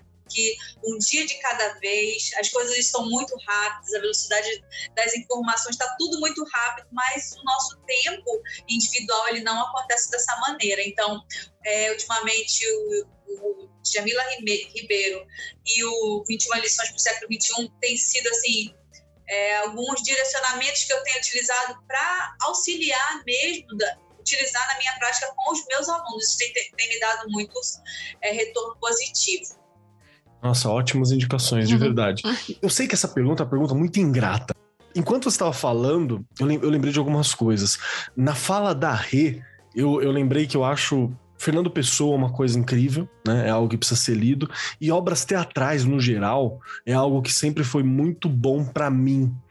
porque há um quê de teatro numa aula, que eu acho que é importante. E até numa, numa, parte técnica de teatro, às vezes você fala, nossa, mas tal coisa é espontânea, a aula tem que ser espontânea. Não, aula é técnica, tá, gente? Não tem problema se você repete uma determinada aula e tal, e ela é técnica, tem que lembrar disso, né? Verdade. né? Então, vamos deixar esse ponto. Então, acho que alguns autores teatrais sempre foram muito importantes para mim. Eu lembrei isso enquanto a Rei falava. Eu, eu gosto muito de um, de um livro chamado A Ator e Método, do Eugênio Kuznet, que é um livro para atores, mas que ele fala muito sobre a importância de você dominar aquilo que está tratando, né, aquilo que está falando, e como você ter essa relação com o público, né, que em alguma medida tem uma certa semelhança com a relação que a gente tem em sala. Então, isso foi o que a Rê me lembrou. Enquanto a Isa estava falando, eu me lembrei muito do Brecht. A gente estava falando de teatro, né? E eu acho que o Bertolt Brecht, ele, nos textos dele, que são principalmente os textos curtos, né? Ele tem uma, uma série de encenações curtas e fora os textos, é, é, os manifestos políticos, os olhares, o Brecht ele tem uma coisa muito incrível de acreditar na educação, sabe? Ele tem uma coisa assim de falar, não, o teatro pode ser pedagógico, eu posso ensinar um certo olhar, eu posso ensinar uma determinada questão, e, e ele tem esse objetivo, né? Que vai ser um dos objetivos que vai ser, vai ter, vai ter uma reflexão muito bacana é, pós nazismo, que é falar assim, meu, como que eu vou ser professor no mundo pós-nazismo, né? Que, que uma coisa horrível como essa aconteceu, um avanço técnico. E é uma discussão que o Brett ele já começa a trazer um pouquinho ali na hora que ele quer fazer essa educação. E um cara que faz um olhar muito parecido para mim também é o Plínio Marcos. Então, para ficar no rolê de teatro, acho que você lê Plínio Marcos, ele está fazendo uma, uma, uma visão da sociedade, ele tem um olhar, ensina a gente a ler nas entrelinhas algumas coisas. Então, são do, do, dois autores assim que eu, que eu indico muito, né? Três com o Kuznet. Adorei. Valeu, viu isso? É disso que eu tava falando que eu tava me lembrando. Foi assim na tua fala. E, e aqui na fala da, da, da Nereida, eu, eu me lembrei muito do, do Harari, que eu acho incrível, né? Eu gosto muito do, do, que o Harari escreve. A Chimamanda também é muito bacana, né? A Chimamanda é uma. Ela tem aquele. Sejamos todos feministas, e tem também a, a tem um TED Talks muito legal dela falando sobre. Que, que acabou virando um livro, né? Pra gente para a gente ter esse olhar melhor para as pessoas, para as coisas, né? Que eu acho que é uma, uma questão muito bacana. Então, acho que Mamanda é legal. E eu queria indicar também um podcast que eu acho que ele acaba me ensinando muito sobre como estruturar algumas, alguns pontos de educação, que é o Naruhodo. Para quem não conhece, existe o Naruhodo, que significa entendi em japonês, comandado pelo meu querido Ken Fujioka e pelo Altair de Souza, que são dois caras maravilhosos. Assim, o Altair, ele é um cara, ele é aquele cara, não existe, para ele não existe esse rolê de humanas ou exatas, sabe? Ele é a amálgama. Ele é uma versão brasileira e recente do que é um polímata, assim. Então acho muito legal o olhar dele também. E a forma como ele apresenta muitas coisas, eu acho que é, é muito didática. Então tem muito para a gente aprender uma aula ali, né? Naruhodo é uma dica. E a outra também que eu quero indicar é o canal do Tempero Drag, que é muito bacana. Adoro. Não é maravilhoso? ela é maravilhosa demais. Sim, sim, Rita Von Hunt, incrível, assim, a forma como ela coloca. E eu acho que tem uma, uma coisa de aula também, que ela é, é uma estrutura de aula muito metodológica também, mas que é uma aula muito clara. Né? Então você aprende, você vê a importância de você dominar o conteúdo que você está apresentando, assim. Então acho que também é uma, um bom olhar principalmente quando pega para falar de linguística, que é uma área que que brilha, assim, né? Brilha muito. Quando você está falando isso, Keller, eu lembrei de uma vez que eu entrei em sala de aula e na hora que a gente foi usar o data show, né, tá, deu problema. Aí o que, que eu fiz? Eu peguei, né, pincel, comecei a escrever algumas coisas, né, fiz uns, eu pontuei algumas coisas e Aí chegou uma aluna e eu não percebi. É, eu tinha feito praticamente a síntese da aula em alguns tópicos, né? E, falado, e colocado, ó, isso aqui está em página tal, estudei isso aqui assim, assim, assado. Aí a menina olhou para mim e disse, eu gosto assim, a lousa cheia sem show. é assim que eu quero, ela falando. Quero, ver, quero minha outra aula desse jeito aí. Eu achei tão engraçado, assim. Porque ela não estava. A gente sempre usa o recurso, né? Mas Sim. a gente nunca vai abrir mão do quadro, né? E da, ah, do não vai. Dela, né? Vai. a gente fazer isso. Então ela chegou e falou, ela, eu comecei a pontuar, né? Não funcionou. Eu falei, ah, pô, vou fazer aqui assim mesmo, aí, né? Aí ela olhou para mim, eu gosto assim, achei muito engraçado, gente. Mas, Pode mas falar isso. Keller, Keller, eu, eu, uma coisa assim, né, enquanto você estava falando, eu estava lembrando, né, na, a gente discutia muito na faculdade, né, os textos de Paulo Freire, ele dizia isso, ele colocava que o professor, ele não precisa, ele precisa é, é, ver tudo, né, ler tudo, e ele, ele não precisa ser antropólogo, mas ele precisa saber de antropologia, ele não precisa ser psicólogo, mas ele precisa ele não, ele não precisa ser sociólogo, mas precisa saber sobre isso tudo onde interfere, o que, que isso é, necessariamente tem a ver com a educação. E você falando agora esses outros, essas outras, você falou do, do Plínio Marcos, Brett, eu, eu até é, já li, acho que eu não li esses pequenos textos que você, mas o Plínio Marcos eu achei muito legal.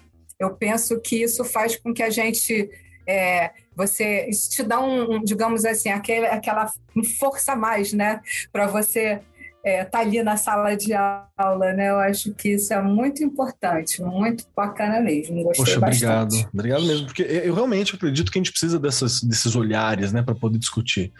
E já quase batendo nosso horário, acho que é importante a gente fazer uma rodada também sobre ficção o que na ficção inspira a gente. Pode ser filme, pode ser o que for, assim, se tem alguma coisa que você fala, poxa, esse aí é um personagem, esse é um cara, esse é um olhar, que eu acho que é muito legal. E Regiane Taveira, na ficção, tem alguma coisa que você olha e fala, poxa, isso aqui já me inspirou de alguma forma? Ah, sim, Mentes Perigosas. Olha aí. É uma. Nossa, não tem como, não é? Quem trabalha aí na periferia a gente sabe o quanto há pessoas ali, crianças, jovens, que precisam serem, né, ser estimulados, e você tem que ter um caminho, porque não é tão simples. Ah, assiste o filme que não, não é isso. Né? Cada, um, assim, cada um é um. Então, toda vez que eu tenho um desafio com um aluno ou com uma aluna, esse filme me vem à cabeça, porque realmente é uma coisa que fica, né? Sociedade do Poeta, dos Poetas Mortos também é, é outro que não tem como fugir ali é, do que eu já vi e o quanto vai, vai marcando na verdade, não é?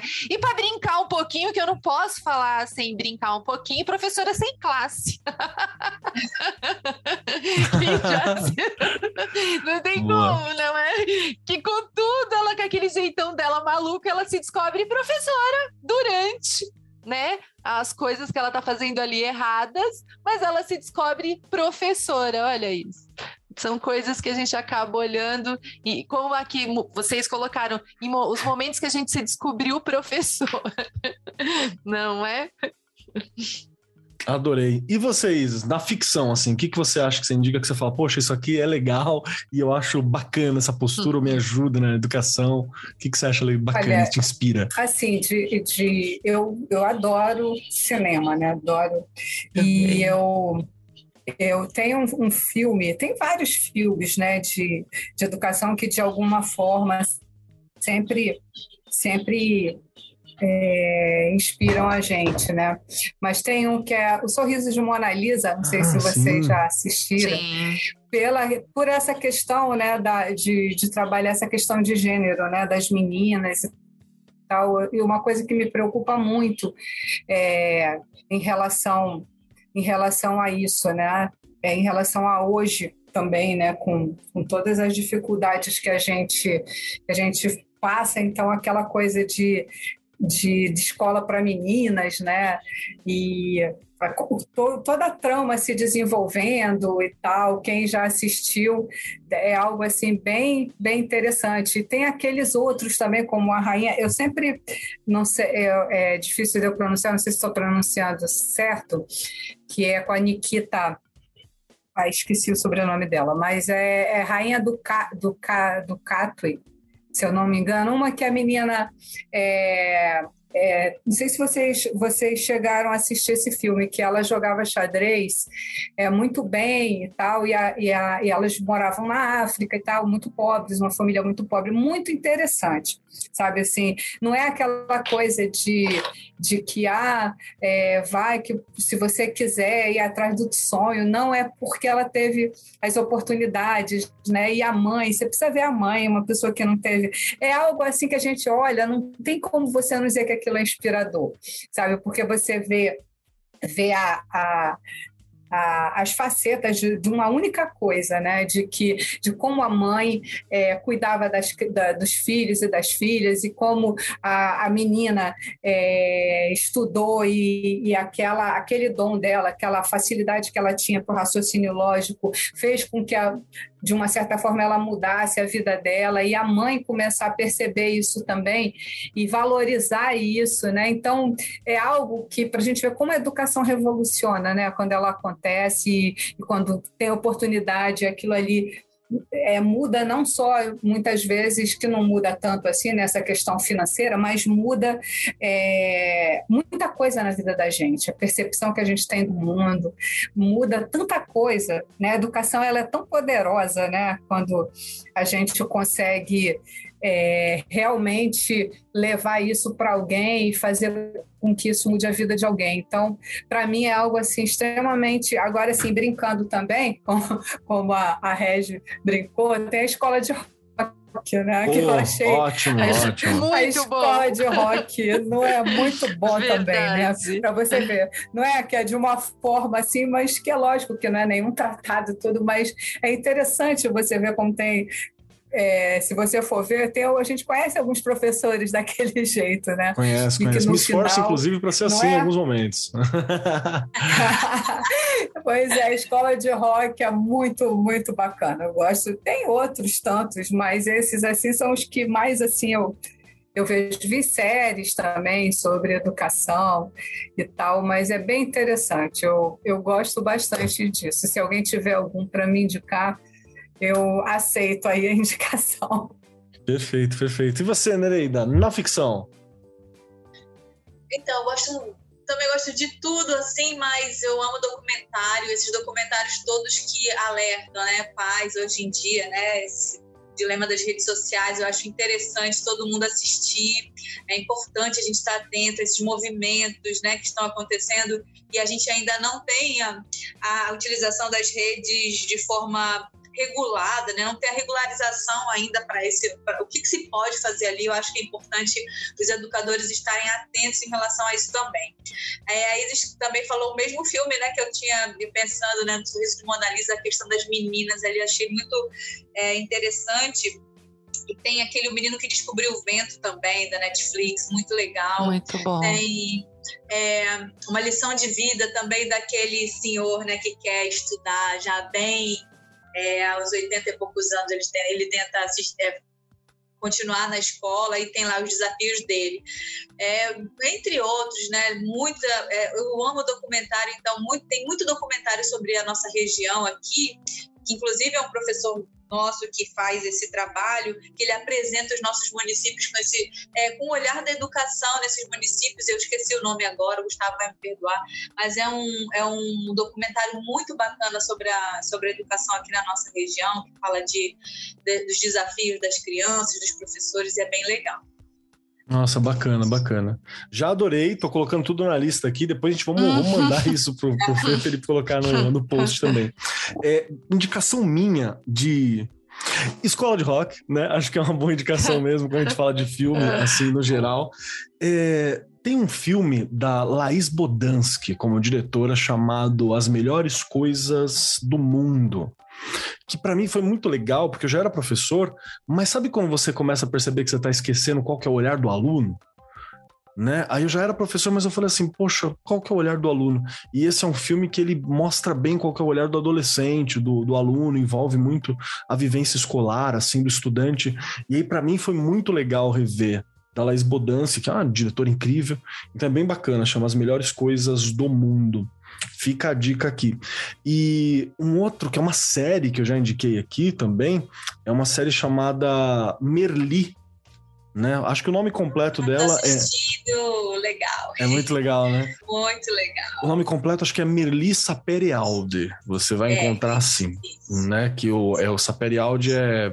Saperialdi é uma frase latina que o Kant usou bastante, vários outros filósofos usaram, que significa seja audacioso ao conhecer, né? Ou atreva-se a conhecer, atreva-se a saber. Essa é uma das ideias também que eu gosto muito. E, e, e, por fim, eu acho que é sempre legal você dar uma olhada na vivência escolar, né? Então, sei lá, Harry Potter é legal porque se passa numa escola. Gosto. Né? Você tem vários muito. perfis de professores Adoro. diferentes, então, Adoro. então muito Sim. doido. Né? Acho que é uma boa indicação fantasiosa também. Tem um, um mangá que eu. Que, bom, você tem, mangá, gente, vou explicar. Se você não, não, não, lidar com mangá ou com cultura japonesa, o, o, Japão você tem que abstrair muita coisa, assim, sabe? Tem, tem muita coisa que a gente tem que olhar e falar assim, ok, é, é uhum. outra cultura, né? É outra parada. Tem um mangá chamado Nejima, com ponto de interrogação, ponto de exclamação, Nejima, que é um mangá sobre um, um menino que ele vai virar professor dentro de uma escola porque ele é muito bom numa parada. E é uma escola de magia, é uma história de fantasia também, bem puxada para um Harry Potter assim, e é muito legal. Eu acho que ele é muito legal. Tem umas discussões legais, tem umas questões de relação legais. Todos os as estudantes da, da, da sala são completamente diferentes. Isso é um ponto muito bacana também, você vê as diferenças que tem. Os professores são diferentes, essas relações é algo muito legal. Então, né, fica, fica aí a dica também de mais um ponto da ficção que ajuda a gente a, a, a pensar, né, a refletir, a inspirar e até tira alguns pontos de vista. Por exemplo, teve um programa anterior que eu falei que eu tenho mania de pegar uma folha, um caderno, e eu faço umas anotações pessoais sobre os estudantes, né, que estão na sala. Então, uhum. sei lá, fulano de tal gosta de ler, fulano de tal gosta disso. Eu uhum. aprendi isso nesse mangá. Nesse mangá, Nejima, o, o, menino, que é o professor, ele tem o um caderno com o nome dos alunos e a foto, né, da, e ele anota algumas coisas a respeito. Então é uma parada que eu aprendi num, num, é, quadrinhos. Olha aí. fica aí uma, uma, uma dica para quem tiver tempo, porque mangá você tem que estar tá pronto também, né? Marcos também é legal. É quando a gente fala assim, né? O aluno se surpreende quando a gente chega para ele: olha, eu vi que você fez tal coisa, achei legal. Ele, onde a senhora viu, professora? Por que, que você, professora, você tá. Eles ficam nervosos, né? Porque eles querem saber. Eles não acreditam que a gente tem várias turmas e a gente consegue perceber as particularidades, né? Sim. Então, assim, então, olha, eu pensei em você, eu vi tal filme, lembrei de você como você conseguiu, são tantos alunos, né? Isso é bem, é bem legal a gente ter essas anotações. E por incrível que pareça, eu conheço eles é. pelo nome e eles dizem assim: você não conhece a gente pelo nome? Isso é muito, muito bom, né? Muito essencial. E já estamos com o nosso horário bastante avançado aqui. Quero Primeiramente, agradecer muito a presença de todos vocês aqui. Muito obrigado, Rei, muito obrigado, Nereida, muito obrigado, Isis. E a gente está indo aqui para os nossos momentos finais. Normalmente, nós temos três perguntinhas para poder finalizar o nosso programa. Mas como essa pauta toda foi a terceira Verdade. pergunta, então a gente vai alterar. A gente vai alterar algumas coisas aqui. Mas para poder sair, para poder finalizar, para poder cestar no dia dos professores, porque o nosso ouvinte sabe que a gente grava na sexta e eles ouvem na quarta, nós vamos fazer três perguntas e a última será diferente. A primeira pergunta será a de sempre o que, que você achou do programa. A segunda pergunta será aonde você pode ser encontrada, caso os nossos ouvintes queiram entrar em contato, saber mais, né? Trocar umas figurinhas, se você pode ser encontrada, se você quer ser encontrada. E a terceira pergunta, que não é uma pergunta, vai sim ser algo para ficar ecoando nos corações e mentes dos nossos ouvintes, mas vai ser algo pessoal de vocês uma dica que vocês dão para os professores que vocês adorariam ter ouvido antes na vida em algum momento. Então é algo direto da Regiane, direto da Nereida, direto da Isis, assim, uma, pode ser uma frase, um pensamento, um conselho, algo que possa tocar a galera, algo direto de vocês e não uma indicação. Regiane Taveira, você, minha querida Regiane, Diga para mim as três questões de hoje. Primeira, se você gostou do programa. Segunda, como a gente acha a Regiane Taveira. E a terceira, direto do coração e mente de Rê para o coração e mente dos nossos ouvintes. Nossa, eu aprendi muito e anotei muito, porque foi assim realmente um programa de muitas dicas, não é? E eu fui aqui anotando tudo, e é o que eu falo, a gente sai diferente a cada episódio, não tem como não é? Já agradecendo aí muito vocês também, porque uma delícia, que bate-papo que a gente nem vê o tempo passar realmente, não é? Não Verdade. vem, vai embora. Eu estou aqui no Arco 43, lá no Face, no Instagram, e podem me encontrar, não tem problema. E para deixar uma dica, porque assim, é, eu acho que uh, nós professores, a gente tem aquela coisa de ficar tenso sim a cada aula. Ah, eu já estou acostumado. Não, procura. Eu, pelo menos, não, né? 30 anos aí de docência e eu ainda me sinto um tanto apreensiva, seja para dar uma aula na escola, seja para dar uma aula de vídeo, enfim. E eu tenho um truque que me acalma. eu tenho que escutar músicas que eu gosto não é? Até mesmo antes aqui do podcast, eu sempre escuto música. Eu vou ali em Clara Nunes, olha isso. Ah, que delícia. É? é, e escuto e aquilo vai me acalmando, sabe? Então a gente sempre tem que procurar alguma coisa que nos acalme. Então eu sei que o professor corre de um lado para o outro, não é? Seja no ônibus, seja no seu carro, escuta uma música, escuta alguma coisa que você gosta, escuta um podcast, enfim, algo que realmente te acalme calme, porque a gente né, precisa estar sempre com muita paciência para a gente realizar o nosso trabalho. Isso a gente não pode negar. Então fica aí uma dica. Perfeito, perfeito, Rê. Ótima dica, inclusive. Muito obrigado, obrigado mesmo pela tua presença, por estar aqui compartilhando com a gente, indicando coisas, né? Apesar de que a gente sempre fala que a gente tá indicando tanta coisa, tanto pedacinho nosso, que a galera já montou uns três ou quatro da com gente certeza. dentro de casa, né? Mas é sempre um prazer. Muito obrigado, viu, Rê? De verdade. Foi meu. Vamos lá, você, Isis Tavares, que está aqui com a gente, Quero te perguntar então as três questões para você poder cestar no Dia dos Professores. Primeira delas, se você gostou do programa. Segunda delas, se os nossos ouvintes quiserem te encontrar, bater um papo, te conhecer melhor, tem como, você pode ser encontrada, há alguma forma de te achar. E a terceira questão de hoje é o que, que você gostaria de compartilhar. Pode ser um conselho, pode ser uma dica direto da Isis, da vivência da Isis, para os professores que nos ouvem e para os amantes da educação que estão aqui com a gente? Oh, bom, primeira primeira pergunta, adorei participar, é lógico, né? Participando com vocês aqui. É, eu adoro esse tipo de de debate, de conversa, disposição muito. Adorei, adorei ficar olhando para o teu gatinho, para o Darth Vader ali atrás, para o Stormtrooper, né? Stormtrooper ali atrás, é, e para o Darth Vader. Eu, essas coisas, assim, como eu te falei, né, gente? Eu sou muito assim. É, não é que eu seja dispersa, não, mas eu sou muito detalhista e adorei participar. Se, é, as, os meus contatos estão nas redes sociais, né? E, e são abertas. Quem quiser pode deixar um, uma mensagem no direct para mim.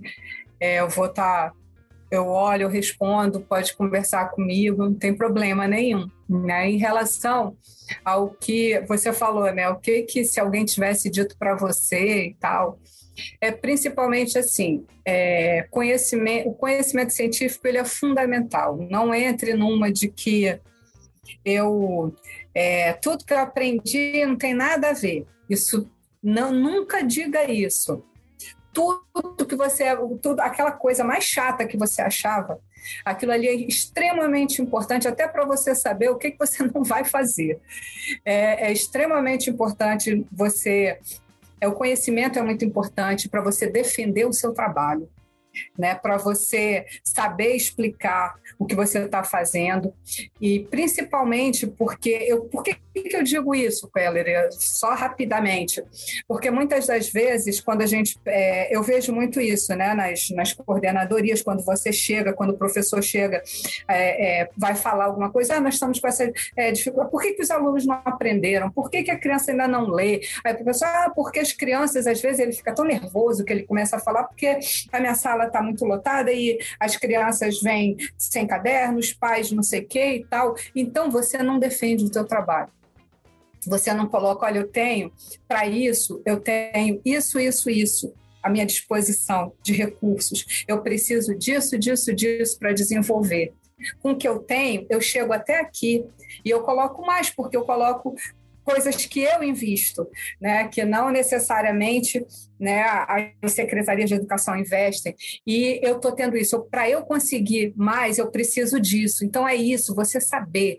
A minha criança ela está nessa fase de desenvolvimento, ela pode desenvolver mais aqui, essa está assim, essa está assado. Isso, você saber defender o seu trabalho. Você escrever, escreva. Escreva. Você pensou uma coisa? Escreva. Escreva, nem que seja ali no, no celular, rapidinho nas notas. Escreva. Aprenda a escrever, se posicionar sobre as questões todas, todas, sabe assim, desde as técnicas até as, as políticas, se, se posicione, escreva.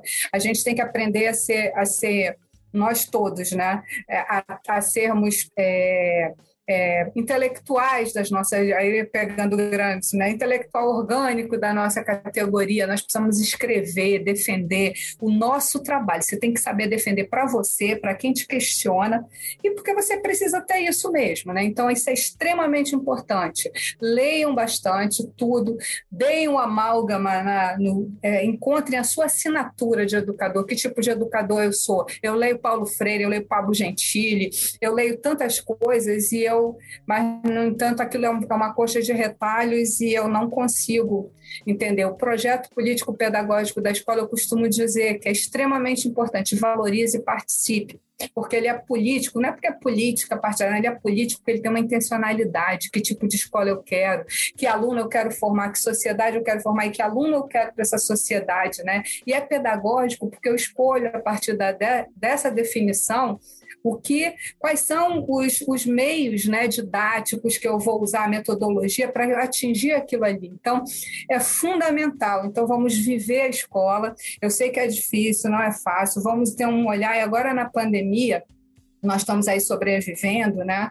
É, com tantas coisas, perdemos tanta gente. Eu penso que é fundamental. Quero parabenizar todos, os professores, as professoras, porque mostramos o quanto é importante né, a gente estar tá ali deixando as nossas crianças é, é, com uma rotina de estudos que pode até não ser o ideal, mas que elas tiveram essa rotina, então a importância dos, dos, dos professores é muito importante isso. Então, é, parabenizar todos os professores e a todas as professoras e dizer que vamos, inclusive, conversar, porque ninguém sustenta uma visão de mundo sozinho, né? O que a gente está fazendo aqui agora é isso, a gente está eu estou ouvindo vocês, vendo que tem muita coisa que, que eu aprendi, que é muito. e que é assim, você nota que tem outras pessoas né, também nesse mundo que a gente pode dar de me dar a mão aqui. Então, isso é importante. A gente não sustenta uma visão de mundo sozinha, a gente precisa conversar, a gente precisa ouvir e se posicionar também. Então, é isso, viu? Muito obrigada pelo convite, amei. Mana, te amo, minha irmãzinha. Ah, também te amo, Mana. e amei conhecer vocês. Muito obrigado, viu? Obrigado demais pela tua presença, obrigado por ter compartilhado com a gente, obrigado por todo esse olhar, que ele é social, ele é crítico, ele é necessário. Lembrar o professor que ele é um membro ativo, né? Que ele precisa trabalhar nesse sentido, não no trabalho, mas tem todo um trabalho orgânico, um trabalho de categoria, um trabalho de ação, né? De luta, que é muito importante. Então, agradeço muito por isso, Isis. Espero que a gente tenha outras oportunidades de conversarmos mais. Obrigadão. e vamos lá. Nereida Tavares, que está aqui com a gente agora, é a sua vez de falar para mim aqui, para mim, para Rê, para todos nós, para Isis, a resposta às três questões. A primeira delas, se você gostou do programa, a segunda, como é que a gente te acha, e a terceira questão de hoje, o que, que vai direto do coração e mente de Nereida para todos os nossos ouvintes. Então, Kelly, Regiane, muitíssimo obrigada, tá? Pelo acolhimento, por nos deixar assim tão à vontade, né? Vocês fazem com que esse momento ele seja muito leve para quem vem aqui cheio de tensão, de nervosismo, né? Mas a gente vai vai sendo acolhido pelo pelo carinho, pelo comprometimento que vocês têm com a educação. Então, assim, muitíssimo obrigada. Eu amei participar. Gratidão para em relação aí a Gil, a Gil que está me ouvindo, com certeza. Muito obrigada a ela, Felipe. Muitíssimo obrigada, amei participar. Vocês vão me encontrar nas redes sociais, eu demoro para responder, sim, demoro muito, mas eu respondo. um dia eu respondo, eu juro que eu respondo. É, quem quiser falar comigo também por e-mail, meu e-mail é nereidatavares.gmail.com. E o que eu queria deixar de mensagem aí para todo mundo é que percebam, né? Percebam o outro, percebam quem está com você, quem está caminhando com você em sala de aula, né? Que essas angústias elas vão acontecendo, nós estamos todos crescendo, tudo tá como deve ser. O diferencial é como que isso vira aprendizado para a gente. Então, é um olhar delicado, é um olhar humano, e dia após dia a gente vai construindo aí essa jornada com muita, muito trabalho, claro, muita conquista também. Obrigada, Perfeito. gente. Perfeito, eu que agradeço. Brigadaço, Nereida, de verdade. Obrigado por, por ter participado, por estar aqui com a gente, pelo seu tempo, né? Pelo carinho todo e por essa troca que foi esse bate-papo. Agora, sendo a minha vez, quero dizer que eu adorei o programa. Eu acho muito legal esse programa que a gente indica. Acho que pode, inclusive, virar uma série. A gente pode fazer mais programas assim de indicação, né? De coisas que nos inspiram de tempos em tempos. Vamos, vamos estudar isso aí. E quem quiser me encontrar por aí, arroba Marcos Keller na maioria dos lugares, arroba Cobold Keller no Instagram pode colar lá, são todas redes pessoais, né? Então você vai me ver falando, brigando às vezes, chorando em alguns momentos, né? Mas é muito convidado para participar desses momentos todos. E por fim, sabe o que eu gostaria de deixar de conselho e de frase? a gente que é professor, nós somos muito orcaholics. Professor é professor toda hora. Vai na padaria, professor, tá tomando banho, é professor, tá em casa, é professor. A gente é muito professor, né? É uma coisa que a gente não desliga. Pastor, padre, professor, é, é sempre, a todo momento. Então, eu queria lembrar você, você, você que está ouvindo, para um pouquinho de lavar, dá, dá uma ouvida agora. Está lavando louça, dá uma seguradinha. E eu vou falar uma parada que é muito sério. Cuidar de você é parte de ser um grande profissional, tá bom? Então, você, professor que está ouvindo a gente, você, amante da educação que está aqui com a gente, estar tá em sala de aula exige muito da gente. E a gente tem que fazer o possível para fazer isso bem e para estar tá bem. Então há momentos que você vai ter que dar uma pausa, há momentos que você vai ter que dar um respiro, há momentos que você vai ter que pegar menos aula, há momentos que você vai ter que estudar um pouco menos, que você vai ter que dormir mais. Lembre-se de cuidar de você.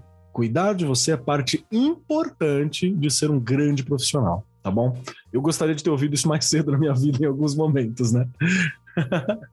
no mais, gente, muito obrigado, muito obrigado a todos por esse momento. Eu adorei esse bate-papo, foi muito bacana. E agradeço muitíssimo vocês da mesa, agradeço muitíssimo você que está ouvindo a gente nesse momento. Cuide-se e bora construir a educação de amanhã. Vamos nos inspirar para construir esse futuro que a gente quer. No mais, eu sou Marcos Keller e até semana que vem.